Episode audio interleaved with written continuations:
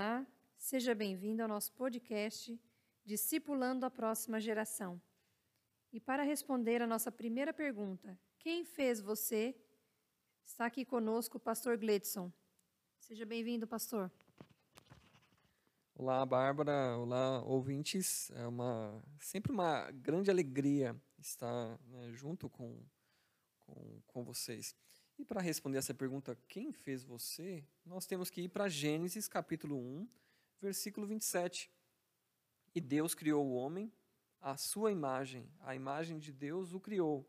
Homem e mulher os criou. Quem fez você? Foi Deus. Ele escolheu criar você, né? Bárbara e você ouvinte, e Deus criou o homem.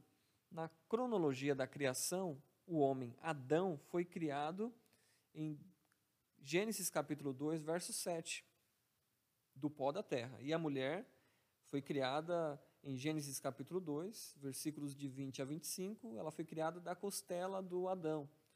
O texto deixa claro que homens e mulheres foram criados por Deus. Pastor, e como Deus criou o ser humano? Bom, ah, segundo o nosso versículo, Deus criou o homem à sua imagem. Um verso antes fala, Deus falando, façamos o homem à nossa imagem, conforme a nossa semelhança. A imagem de Deus o criou. No relato da criação, quando Deus faz o homem, ele quebra o padrão.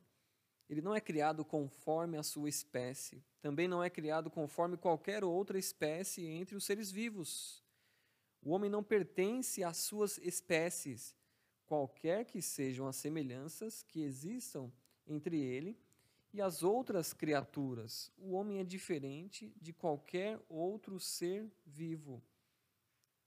De toda a criação, o ser humano é o único ser criado à imagem e semelhança de Deus.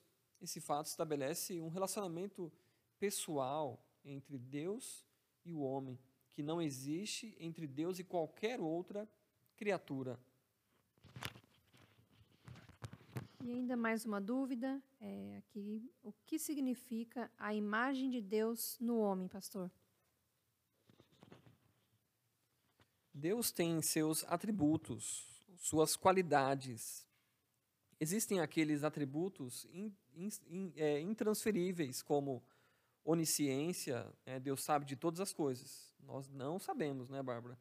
Onipresença, Deus está em todos os lugares. Ou seja, às vezes nós até queremos estar em todos os lugares, mas nós não conseguimos. Onipotência, Deus é o Todo-Poderoso. Nós não temos poder. E Deus é eterno. Esses atributos são intransferíveis, pertencem somente a Deus e não foram passados ao homem o que foi passado aos homens? Os atributos transferíveis ou comunicáveis estão relacionados ao seu amor, bondade, santidade. Ao ser criado à imagem de Deus, o homem era capaz de raciocinar, de ter o intelecto, vontade e emoções. No sentido moral, era semelhante a Deus porque era bom e sem pecado.